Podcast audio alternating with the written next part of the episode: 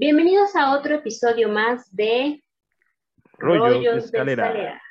donde cada viernes Gerardo Escalera o Joana Escalera les platicaremos alguna historia o acontecimiento que te dará información para echar rollo en tus reuniones del fin de semana. Así que, comenzamos. Ah.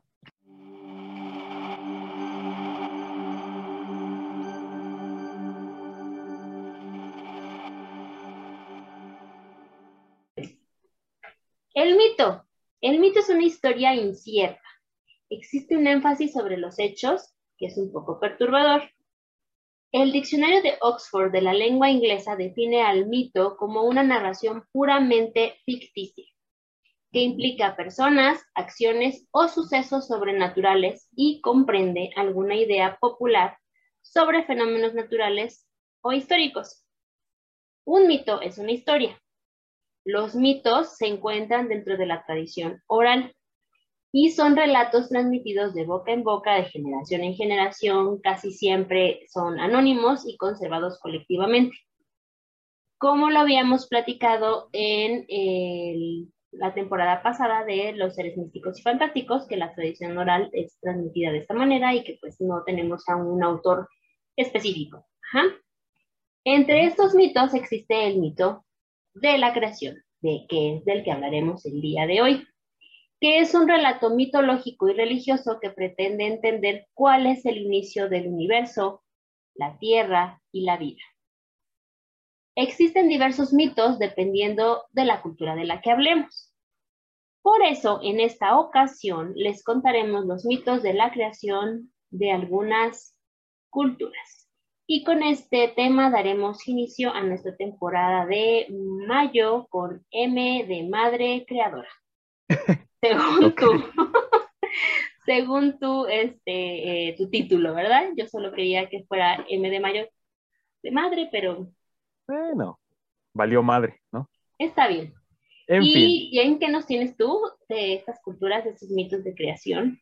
Bueno, eh, tengo varias culturas por ahí que encontré. La realidad es que, como bien comentabas, es como que un poquito complicado, ¿verdad? Encontrar una fuente, si bien no confiable, más bien que sea verífica, verífica, verídica y bastante eh, válida. válida, ¿no? Entonces, bueno, me, enfoqué en, las que encontré más información, que también digo, fue un pedo, pero ahí va. Primero que nada voy a empezar con la eh, China. Eh, me disculpo de antemano, ¿no? Si los nombres que digo están medio raros, pero anyways, son chinos, nadie los entiende. Y bueno, la primera mención de la leyenda del origen del universo es de Panku y aparece en el libro de Shusheng, en el periodo de los tres reinos, que más o menos contempló de los años 220 a los 6, 265 eh, después de Cristo así lo menciona. Y este nos relata el origen del mundo como resultado de una gran explosión, tipo Big Bang. Similar a lo que ellos conocían como los fuegos artificiales, que era como lo más eh, cercano para ellos, ¿no? A la teoría del Big Bang. Y bueno, era una visión tan arraigada en la cultura china, ¿no? Que favoreció a la creencia de un enorme gigante que habitaba en el caos. Primero despertó de un aburrido sueño que tenía, ¿no? Y al ver que a su alrededor solo reinaba la oscuridad, tomó con sus manos al universo y lo sacudió así. Y provocó una explosión tan tremenda que creó un millar de estrellas y planetas. Básicamente es como cuando agitas una Coca-Cola y la abres y vuela todo, más o menos así. Y así se crearon los planetas y el universo. Y las estrellas. Ah, ok, Luego, los chinos también consideraban el universo como una naranja. Y de repente empecé a leer esto y me sentí como cuando Homero Simpson da un discurso que las compañías son como los huevos revueltos o algo así dice. Más o menos me empecé a, acordar y luego con esta analogía me acordé del, abuelo Simpson, de Abe Simpson, cuando dice, cómete la maldita naranja, más o menos. Sí. Entonces, los chinos consideraban al universo como una naranja que colgaba de la estrella polar ubicada en sus 284 constelaciones en 28 segmentos o casas, en que dividen el universo, según ellos, ¿de acuerdo? La antigua astronomía estelar china difiere mucho de la babilónica, por ejemplo, y de la occidental. Y el ecuador celeste se dividía en 28 casas y el número de constelaciones ascendía al final a 284. Ese era lo que ellos tenían como, como medido, por así decirlo. La concepción del universo en la China antigua se encuentra expuesta en el Chou Pi Suan Qing, que es un tratado escrito alrededor del siglo IV antes de Cristo.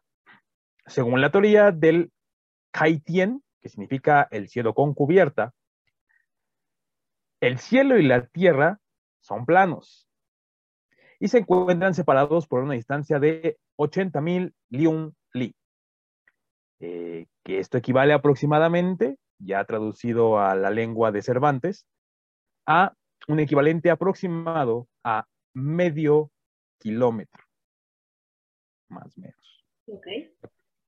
El Sol, cuyo diámetro es de 1250 liun li, se mueve circularmente en el plano de el C, o sea, digámoslo así, del meridiano y todo esto, ¿de acuerdo? Eh, no lo entendí muy bien, la verdad es que los chinos nadie los entiende, pero de repente dicen que es como una naranja, luego dicen que es este plano. Anyway. Y luego dicen que el sol da eh, vueltas en círculos, entonces no, entiendo. Así es. Pero bueno. Bueno. Al mismo tiempo, surgió una nueva concepción del universo en la teoría del Huntien, o el cielo envolvente. Y aquí me acordé más de Homero. Según la cual, dice, el cielo es como un huevo de gallina, tan redondo como una bala de ballesta, la tierra es como la llama del huevo y se encuentra sola en el centro. El cielo es grande y la tierra es pequeña. Eh, esta analogía es como también un poquito extraña, pero bueno, si inventaron el, Huawei, ¿qué podemos esperar? En fin, el Liang Xiang, que se considera como la constitución espiritual del universo, escrita por Xiang Heng, menciona obscuridad primordial, o sea que todo está rodeado por obscuridad. Eso no cambia. El interior de la cual era el vacío y el exterior la no existencia. Esta nada permaneció durante un largo periodo hasta que se formó la raíz del Tao, sin que se explique cómo opera. O sea, nada más se dice que existe el Tao, ¿de acuerdo? Para que ni me y el Tao es como el universo. Ajá, el Tao crece hasta dar forma a las cosas y vida a las diferentes criaturas. Ah, entonces el Tao es como el todo. Es como un todo, como un dios. Dejémoslo así, ¿de acuerdo? Así como el Yin y el Yang, el famosísimo símbolo del Yin y el Yang, de la oscuridad y la luz, bueno, lo mismo. El, yang, el Yang, siempre en movimiento, creó el cielo, mientras que el Yin formó la tierra. La fertilización del cielo y tierra supuso el gran origen o principio del mundo actual, un huevo cósmico donde la tierra ocupa el centro. O sea que, ojalá que nunca nos estrellemos y no nos un pincho huevo estrellado. Pero en fin, ahora, las historias tienen varias versiones de, de la creación del universo según los chinos. A veces un poquito contradictorias entre sí, como ya lo acabamos de ver, ¿no? Pero bueno, los primeros, ajá, los primeros seres que existieron se le atribuyeron a Shangdi, que era como una especie de dios o algo así. Tian, el cielo, Niuwa, Angu o el emperador de Jade. Son los que se cree que crearon a los primeros seres vivos. Ok. Y después de esta analogía eh, con tanta comida, me voy a viajar un poquito más para abajo. Ahora les voy a platicar un poquito de lo que la India nos cuenta. Bueno, la India nos habla de eh, que es una tradición popular de los brahmanes que se entienden desde el antiguo a la tierra como una superficie abovedada sostenida sobre cuatro grandes elefantes. Ah, sí. me la sabía. Nos cargan los elefantes, que a su vez están sobre la concha también hubo un tiempo en el que nos decían que había un gigante que nos estaba cargando y hasta ponía la imagen del gigante cargando. El Atlas, ¿no? Ajá. Bueno, aquí nos eh, cargaban los elefantes, pero a su vez estaban rodeados por una concha enorme de una tortuga. Así dice. ¿Y la bóveda celeste era que los intestinos de la tortuga? algo por el estilo. Y esta sobre una bandeja de plata flotando sobre la eternidad, simbolizada por una serpiente mordiéndose la cola. Un poco similar a lo de Ragnarok y todo eso. Sí. Ajá, poquito similar, poquito, ajá. Y bueno, lo tiene conviviendo, sí, me está dando un poquito de alergia. Pero bueno, conviviendo con esta fábula maravillosa y sorprendente, nos topamos con la sencillez y misticismo de una de las religiones más antiguas. Y además, la India. Por eso, pero, pero ¿con cuál otra cultura? Ah, no, que esta. No, no, o sea, que ah, conviviendo con las demás, esta es una de las que más antigua es. Ok, los brahmanes. Y más, y más fiel del planeta. El budismo. Ok. Siddhartha Gautama nació en la India a mediados del siglo VI, antes de Cristo, dedicando su vida al conocimiento de su yo más íntimo, a meditar y hacer toda esta situación. En su concepción de espiritualidad no se encontraba la búsqueda del origen, sino la de la felicidad a través de la relación del hombre con los demás seres vivos. ¿Qué quiere decir esto? Mantener un equilibrio. Si yo estoy bien, ellos van a estar bien. Si ellos están bien, yo voy a estar bien. ¿No? Y a él no le importaba cómo es que se había creado, solo lo importante que era existir. ¿De acuerdo? Eso, sería una buena este, em, idea a retomar, ¿no? Dejar de pensar en cómo y cuándo y mejor disfruta. Así es. Disfrutar el aquí y el ahora, ¿no? Ok. Ahora, en el budismo, el universo o concepto de mundo nunca tuvo un origen, pero tampoco tiene un fin. Los budistas creen que en el mundo, pero que el mundo siempre ha existido. ¿De acuerdo? Okay. o sea, no fue un momento que se creó, sino que siempre ha existido y... Así es y que nosotros fuimos los que eh, de alguna otra forma eh, llegamos, nosotros sí nos podemos tal vez desaparecer, ¿no? O sea, podemos trascender a otra eh, dimensión o a otra situación, otro plan, ¿no? Pero el planeta siempre va a existir, o el mundo siempre va a existir. Está interesante. Así es. Y luego tenemos una de mis favoritas, que es la de los nórdicos. Y que no podía faltar. Evidentemente. bueno, y lo voy a narrar de la siguiente manera. aunque, no nos lo, aunque no nos lo cuentes en, este, nórdico, todo esto. No, no, no. Todavía no, no hablo tanto. Ok. En el principio estaba el mundo de hierro, o mejor conocido como el Niflheim, y el mundo de fuego, conocido como el Muspelheim. Y entre ellos estaba el Ginnungagap, o llamado un hueco, hueco profundo para el español, donde nada vivía, nada existía ahí. En Niflheim había una fuente de aguas heladas llamada Hevelgamer o caldero rugiente, que borboteaba y aquello que caía lo hacía a este hueco profundo. Al tomar contacto con el vacío, se transformaba en hielo hasta que al final el hielo terminó llenándolo. O sea, prácticamente se desbordó, y el hielo cubrió este hueco profundo. ¿De acuerdo? Las ascuas de Niflheim caían sobre el, cielo, sobre el hielo, perdón, creando grandes nubes de vapor de agua, que al llegar otra vez a Niflheim creaban un bloque de hielo, en uno de los cuales estaba un gigante primitivo llamado Ymir y una vaca gigante. Audubla, de la cual se alimentaba, se llamaba la vaca, y Ymir bebía de su leche. De sus ubres. Ajá.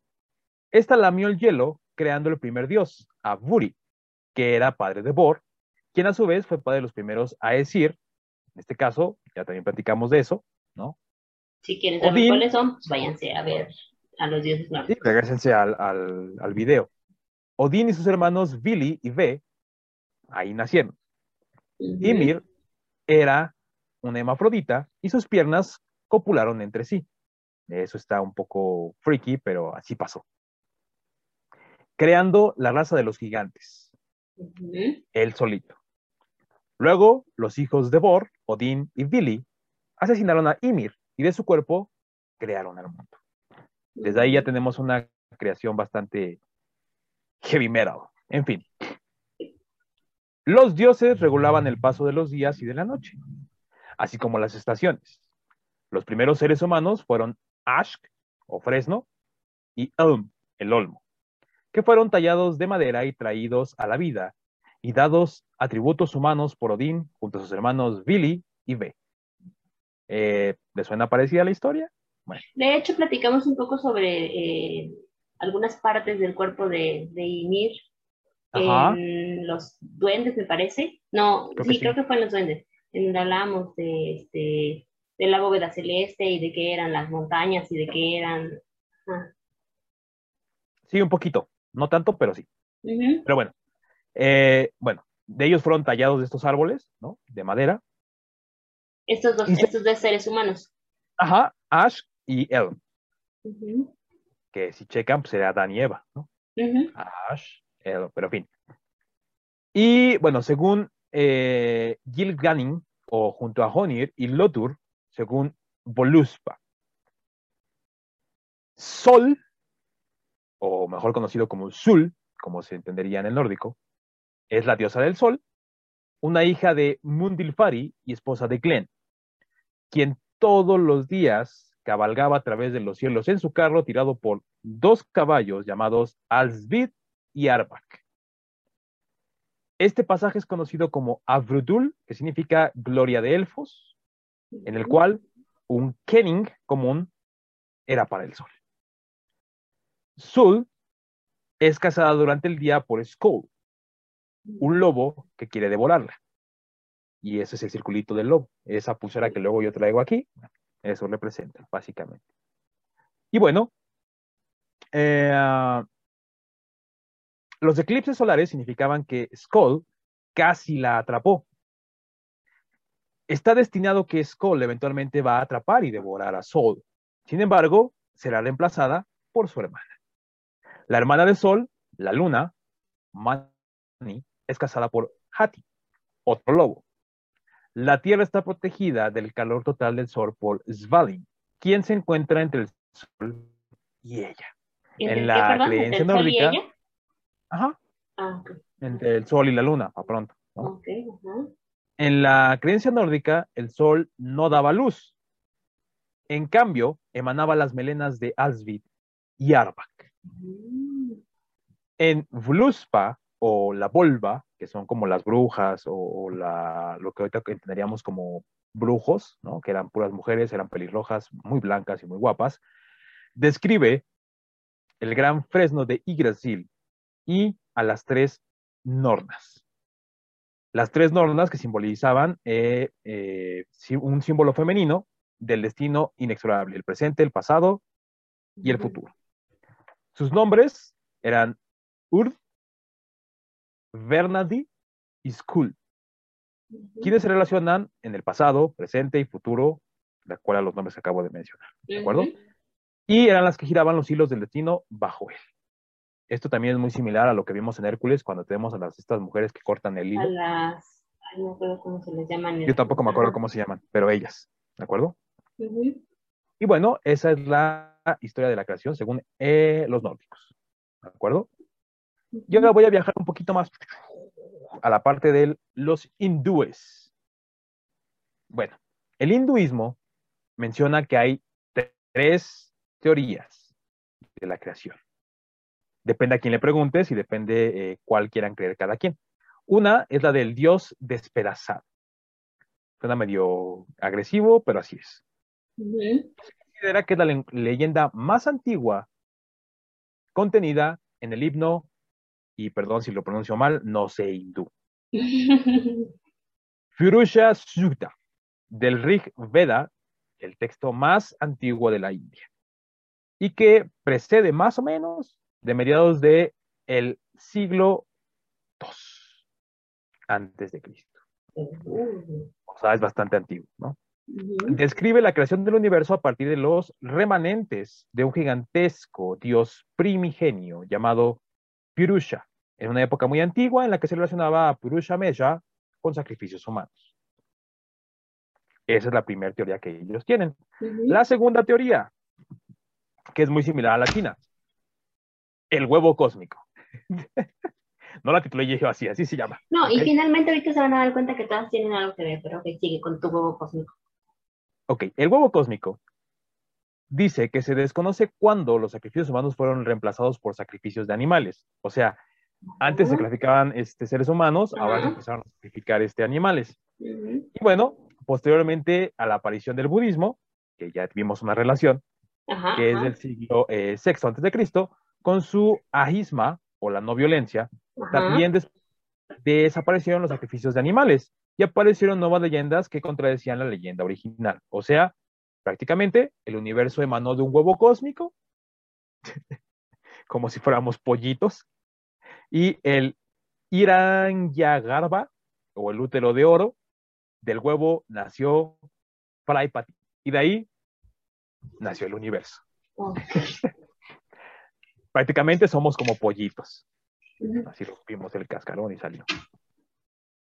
En fin, la otra teoría que existe es la de la flor de loto de Brahma, que es una de las más eh, aceptadas o, o la más conocida, ¿no? Que dice que los Puranas, o el compuesto del primer milenio de la era vulgar, presentan varios procesos de creación. Primero, en un rincón del infinito, universo y espiritual, existe un océano de causa o materia. Allí estaba acostada la más grande de las múltiples formas del dios Vishnu. Mahavishnu. Del que ya hablamos también en el Lili. Vishnu. Ok. Y de su cuerpo emanan los universos. A veces se mejora este mito con la idea moderna de que cada molécula de aire que respiramos es un universo finito. Es como la de cada cabeza es un mundo, aquí cada respiro que está bien es un mundo, ¿no? En fin, cada universo esférico está lleno de líquido hasta la mitad. O sea, hagan de cuenta, es una esfera. Y lo dices justo cuando toma agua. Sí, más o menos. ok.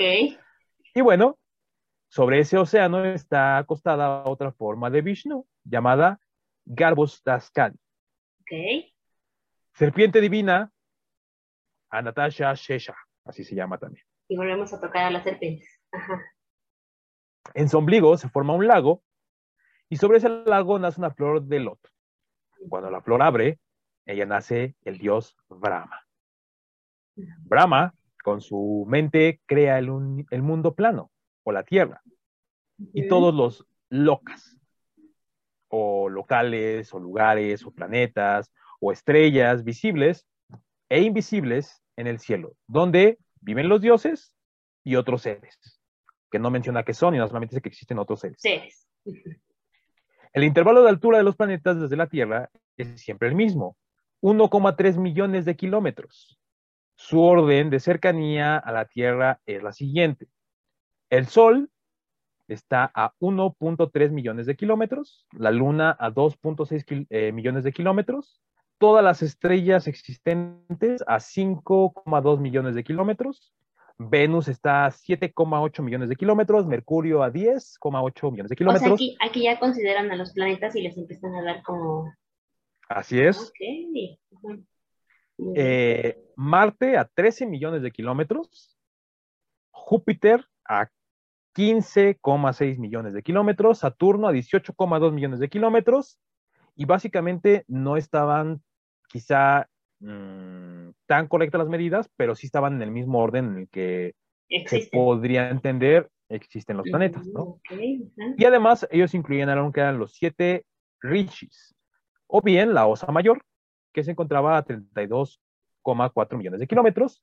Y bueno, en realidad las estrellas de esta constelación están a diferentes distancias entre sí, o sea, a pesar de que midieron todas las distancias, también decían que había otras que estaban a 274 millones y a 5 billones 193 millones de kilómetros de la Tierra.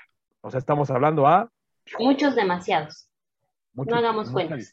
en la constelación no hay siete rishis, sino 35. Eso es lo que nos dicen estos hombres. No estaban tan perdidos, no estaban tan alejados de la realidad, pero eh, ahí va, ¿no? Y el último que yo encontré es el de Mesopotamia, en el que el universo, ellos mencionan, apareció por primera vez cuando Namu, un abismo sin forma, se abrió a sí mismo y en un acto de autoprocreación dio nacimiento a An, el dios del cielo. Y aquí, dios de la tierra, referidos comúnmente como Ninursah. La unión de An y Ki produjo a Enlil, el señor del viento, quien eventualmente se convirtió en el líder de los dioses. Después del destierro de Enlil, de Dilmun, en lugar de los dioses, debido a la violación de Nilil, y tuvieron un niño, el cual se conoció como Sin, dios de la luna, o también conocido como Nanar. Sin y Nidgal dieron a luz a Inanna, diosa del amor y la guerra. Que yo no me puedo explicar cómo puede haber una diosa del amor y la guerra, pero tiene relación. En el amor y en la guerra, todo, se vale. Se vale. y a Utu o Smash, dios del sol, durante el destierro de Enlil, engendró tres deidades del inframundo. Junto con Ninlil, el más notable de ellos fue Nergal. Namu también dio a luz a Enki o Abzu. Según las escrituras puede llamarse de una u otra. Dios del abismo acuático.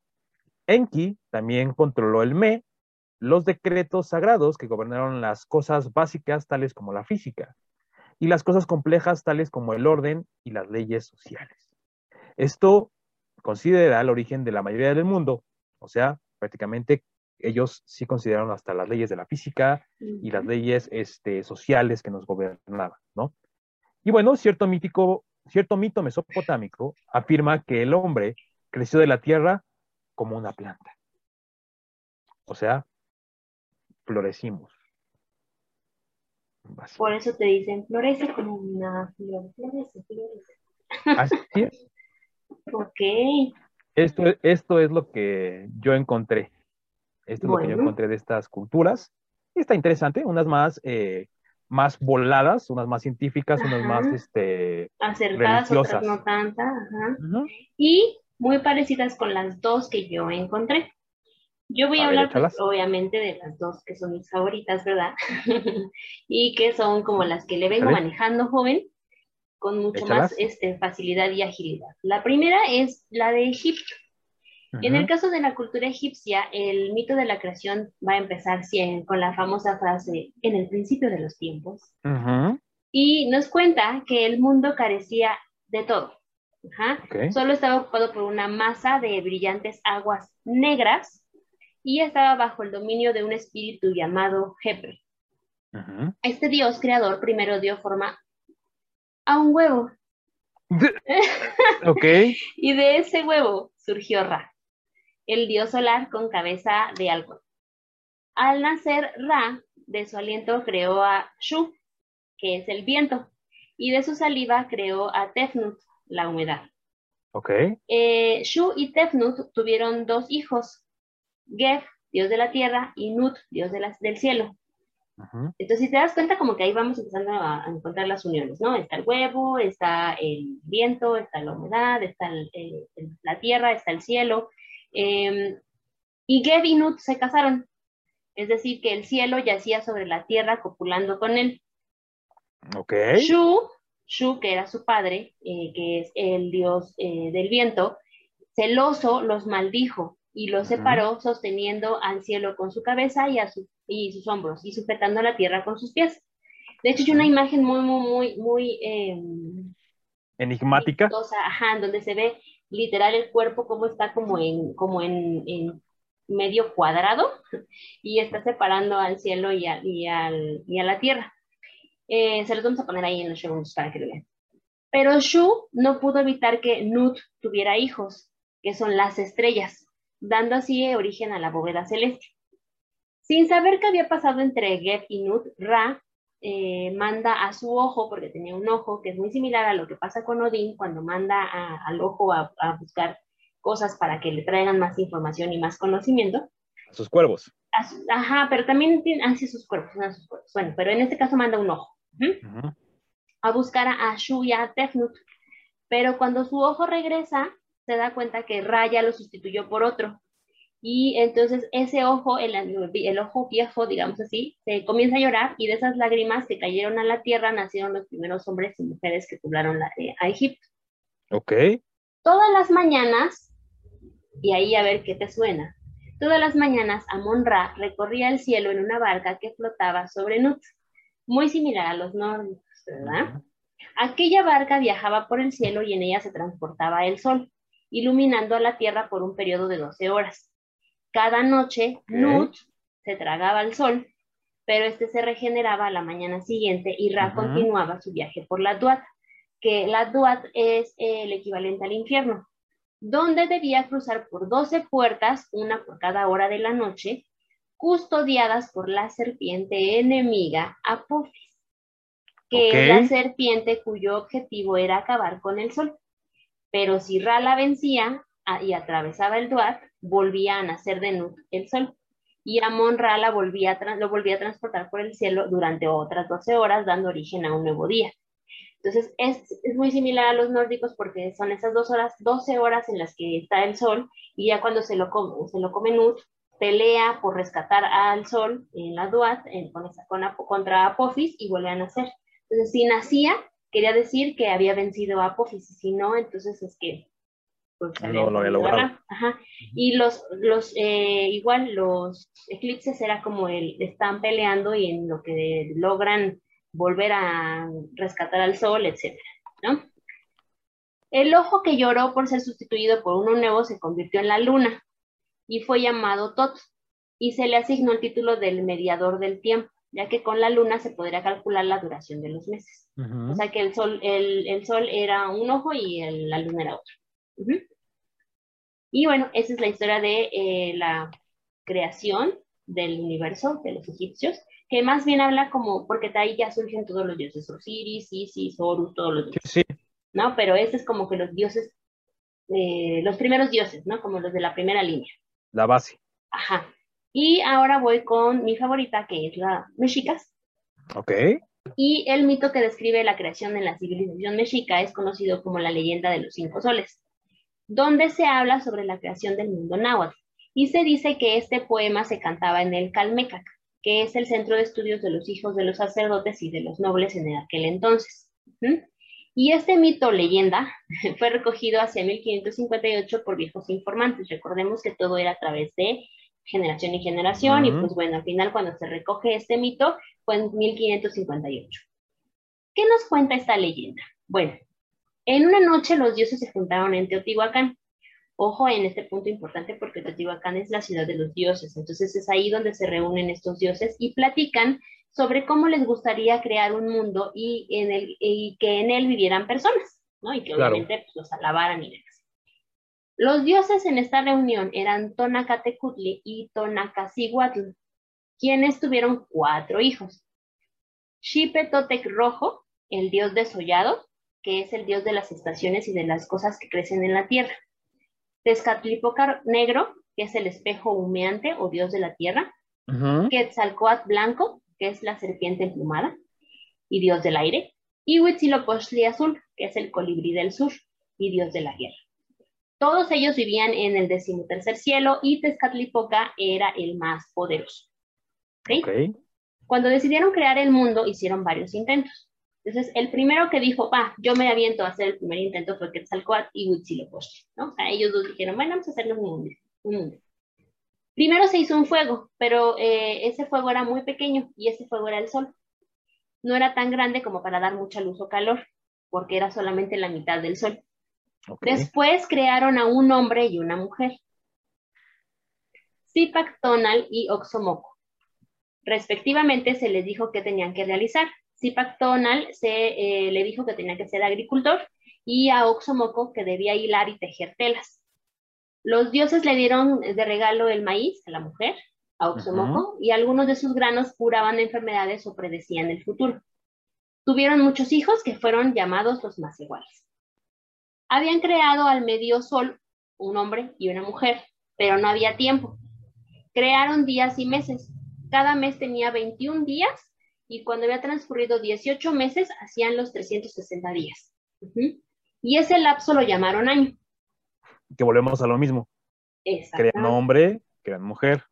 Y aparte aquí ya crearon el tiempo, algo como allá que veían los planetas y que acomodaron los, las distancias, aquí ya crearon los días y los meses y crean el año, lo más aproximado pues 360, ¿no? Ok. Eh, ya una vez todo esto creado, crearon el inframundo que se llamó Mictlán. Quetzalcóatl y Huitzilopochtli hicieron otros dos dioses para gobernar este lugar, que es Micantecutli y Mictecacihuatl, el señor y la señora de Mictlán. Después de esto, Quetzalcóatl y Huitzilopochtli crearon un poco de agua y colocaron un pez gigante de nombre Zipactli y la tierra estaba hecha del cuerpo del pez. ¿Mm? Oxomoco y Zipactonal tuvieron un hijo de nombre Pilcintecutli. Los dioses se dieron cuenta que no tenía esposa. Y escuchen bien. Y tomaron un poco de cabello de la diosa Xochiquetzal y le hicieron una mujer. ¿Mm? Los dioses veían todo esto, pero no estaban tan contentos, mucho menos con el sol que daba muy poca luz. Por lo tanto, Tezcatlipoca decidió que él iba a ser el sol. y así comenzó la era del primer sol. Tezcatlipoca fue el primer sol. Pero los dioses querían más seres, por lo que crearon una raza de gigantes que comían piñones eran tan grandes y fuertes que podían arrancar árboles con sus propias manos. Pero después de 676 años, Quetzalcóatl pensó que Tezcatlipoca ya había reinado mucho como el sol, ¿no? Entonces tomó un garrote y lo golpeó, así como beisbolista, y lo envió a las aguas que rodeaban el mundo. Tezcatlipoca, enojado, se convirtió en un gran jaguar que cazó a todos los gigantes y se los devoró hasta que no quedó ni un solo gigante en la tierra. Cuando habían sido devorados todos, subió al cielo y se convirtió en la constelación del jaguar, que es la osa mayor. Pero pues obviamente dijeron, bueno, ya te comiste a todos, ¿y ahora qué vamos a hacer? Entonces llega la segunda edad o segundo sol. En esta fue la edad del viento. ¿Por qué? Otra vez que Talcoat hizo este mundo y él fue el sol durante esta edad, dijo, ya basta, poca voy yo. Los más iguales sobrevivían comiendo piñones. Este era esta era también duró 676 años, hasta que Tezcatlipoca quiso vengarse de su hermano y vino al mundo en una ráfaga de viento tan grande que Quetzalcoatl y los más iguales fueron arrastrados. Algunos más iguales se convirtieron en monos y huyeron a la selva para vivir. Entonces, ya tuvimos a la era en la que eh, se comieron a todos los gigantes. Ya tenemos a la era en la que el viento se lleva todo y se convierten en monos, iguales. La tercera era o el tercer sol fue gobernada por Tlaloc. Él se convirtió en el tercer sol. Esta edad duró 364 años. Durante esta edad la gente comía las semillas de una planta que crecía en el agua. Pero de nuevo Quetzalcoatl destruyó el mundo haciendo correr una lluvia de fuego y toda la gente se convirtió en pájaros. Cuando el reinado de Tlaloc terminó, se le dio el mundo a su esposa, a Chalchitrico. Ella era la diosa de los ríos, arroyos y todo tipo de aguas. Ella fue el sol durante 312 años. Esta cuarta edad fue época de grandes lluvias. Llovía tanto tiempo y tan fuerte que hubo una gran inundación que cubrió la tierra. El diluvio, exactamente, el diluvio arrasó con los más iguales, convirtiéndolos en peces. No me quise extender mucho en el, en el cuarto sol, que es la de Chalchitlicue, porque ya lo hablamos, como tú bien lo dijiste, en el, capítulo del diluvio y pues platico un poco sobre qué fue lo que pasó con este diluvio.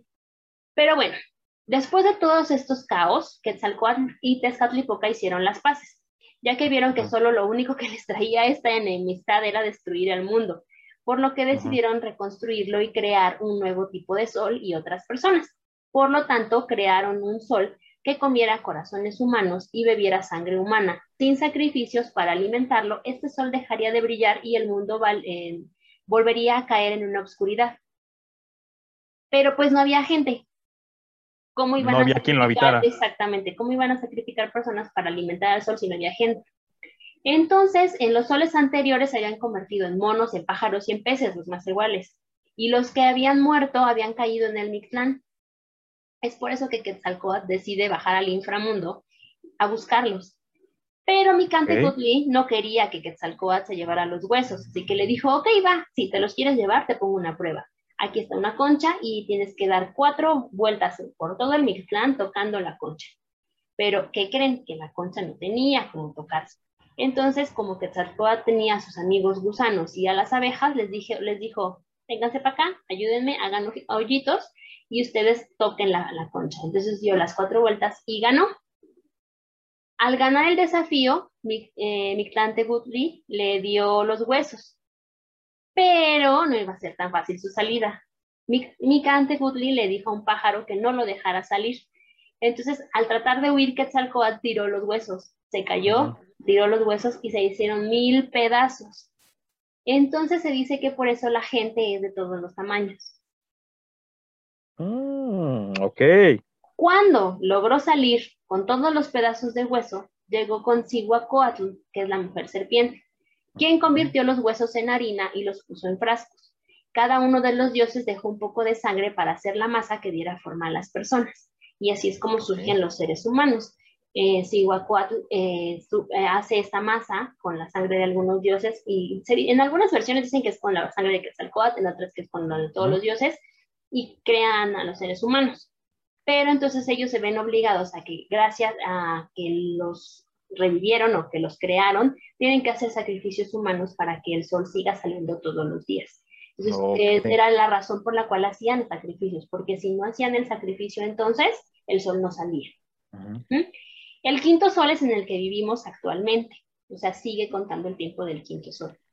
Y se dice que muy probablemente termine con un terremoto. No sabemos cuál de los dos dioses y Quetzalcóatl o Tetzaltlipoca quieran hacer una mala jugada y acabar con el quinto sol eh, a través de un terremoto. Ya se acabó con agua, ya se acabó con fuego, ya se acabó con viento, entonces toca la tierra y la tierra es terremoto. Esa es la historia que está contada en nuestro famoso y mal nombrado calendario azteca. Ahí están los ci- cinco soles y están contada la historia del sol, eh, del sol de agua, del sol de eh, fuego, del sol del viento, del sol de la tierra y pues bueno, estamos Y también la, la aclaración de, de lo del Popol Vuh, ¿no? Sí, bueno, de Popol Vuh no lo quise mencionar por lo que No, no, no, no, no. No, la, la aclaración, por eso digo la aclaración, de que por eso no hacemos mención del Popol Vuh, porque no es eh, Eh, enteramente, Sí, no es enteramente una versión maya, porque eh, se dice que hubo como algunas, mm, como vulgarmente se dice, metieron la mano los españoles en una traducción que no era la correcta, y pues no sabemos qué tantas cosas sean ciertas y qué tantas cosas sean, no sean ciertas. ¿no? Pero eh, bueno, en el caso también, por ejemplo, de los cinco soles, pues también no sabemos exactamente bien la veracidad del mito, porque, como les decía, hasta 1558 es que se escribe, mientras Ujú. haya sido pasada y transmitida por generación en generación. Pero si se dan cuenta, tiene mucho que ver con la parte de el huevo también, y el aire, y este, que la barca, y que si los dioses, y que si suben, y que si bajan, y que si no se les sacrifica, etcétera todos los mitos de la creación van como muy enlazados, el hombre y la mujer que crearon primero, de ahí surgen todos los hijos, ¿no? van de la mano. Van de la mano. Y hay un punto muy importante que también espero pronto podamos tocar, los gigantes, ¿no? Los gigantes que también mencionan en que, que existieron y que ya vimos que en la Biblia también dice que existieron, entonces, pues bueno, esos son los mitos de la creación.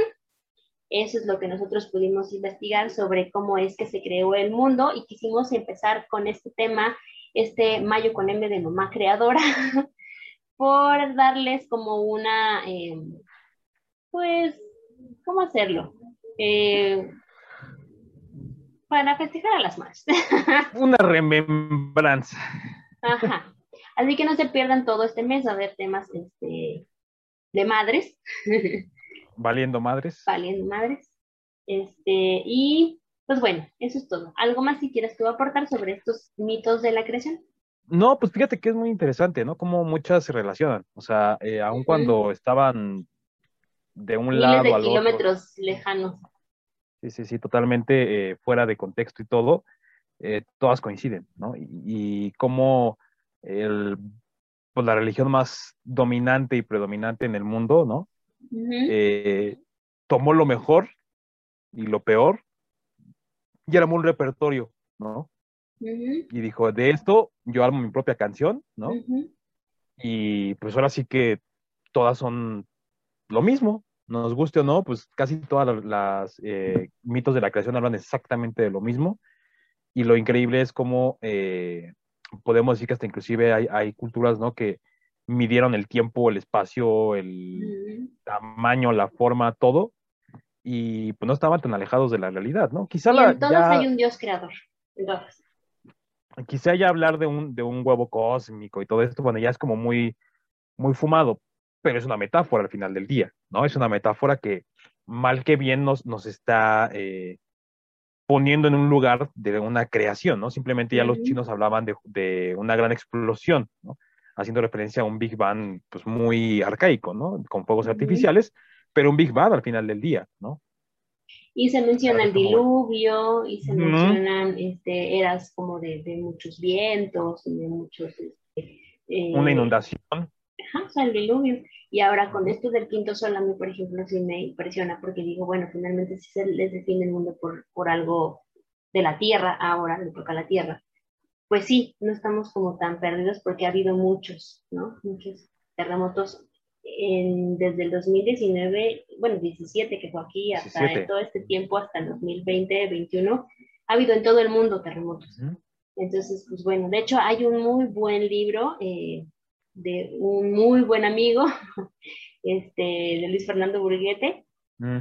que habla precisamente sobre esta, esta um, destrucción por un terremoto, de, como de esta em, leyenda del quinto sol que se va a cumplir. Entonces, pues ahí se los ponemos en las, en las fuentes por si quieren leerlo. Está muy bueno, habla sobre precisamente cómo va a ser la destrucción del mundo a través de cumplir con esta profecía de que se acabará el quinto sol y, ya no ha habido sacrificios, ¿no? Te decía que hace poco fue la granizada en el centro y que se llenó de hielo, 30 centímetros de granizo en el centro, se cayó un techo en, el lugar donde estaban los guerreros águila, y pues se habla de Tlaloc, ¿no? Entonces te dije, ¿y a quién sacrificaría para que cayera una tormenta de ese estilo, ¿no? Pues mira, sacrificios yo creo que ya fueron muchos, ¿no? En todo el mundo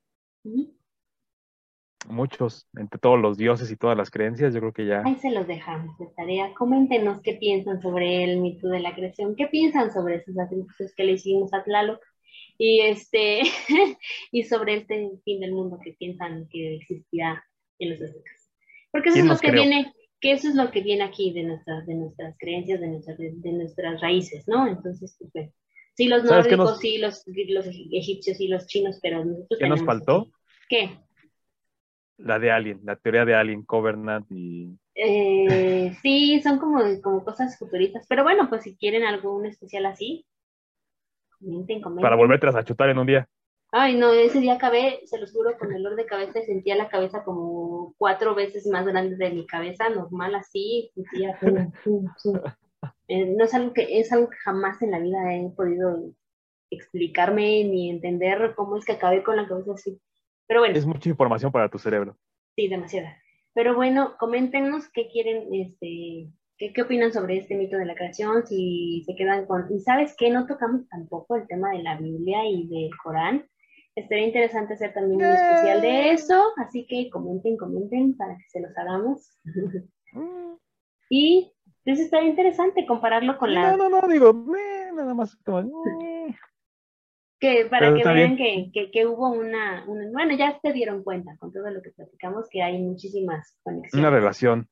Exacto. Pero bueno, si quieren ese especial, comenten. Así que, pues eso fue todo por el día de hoy y los esperamos en el siguiente rollo. Acuérdense todo este mes, este mes es mayo con M de mamá. Y nos estamos viendo creadora y destructora. Síganos en todas nuestras redes sociales y no se olviden compartir y no se les olvide eh, presumirnos en todos lados. Todo. Ya, ya estamos en todos lados ahora sí. Bueno, nos vemos. Cuídense. Bye. Bye.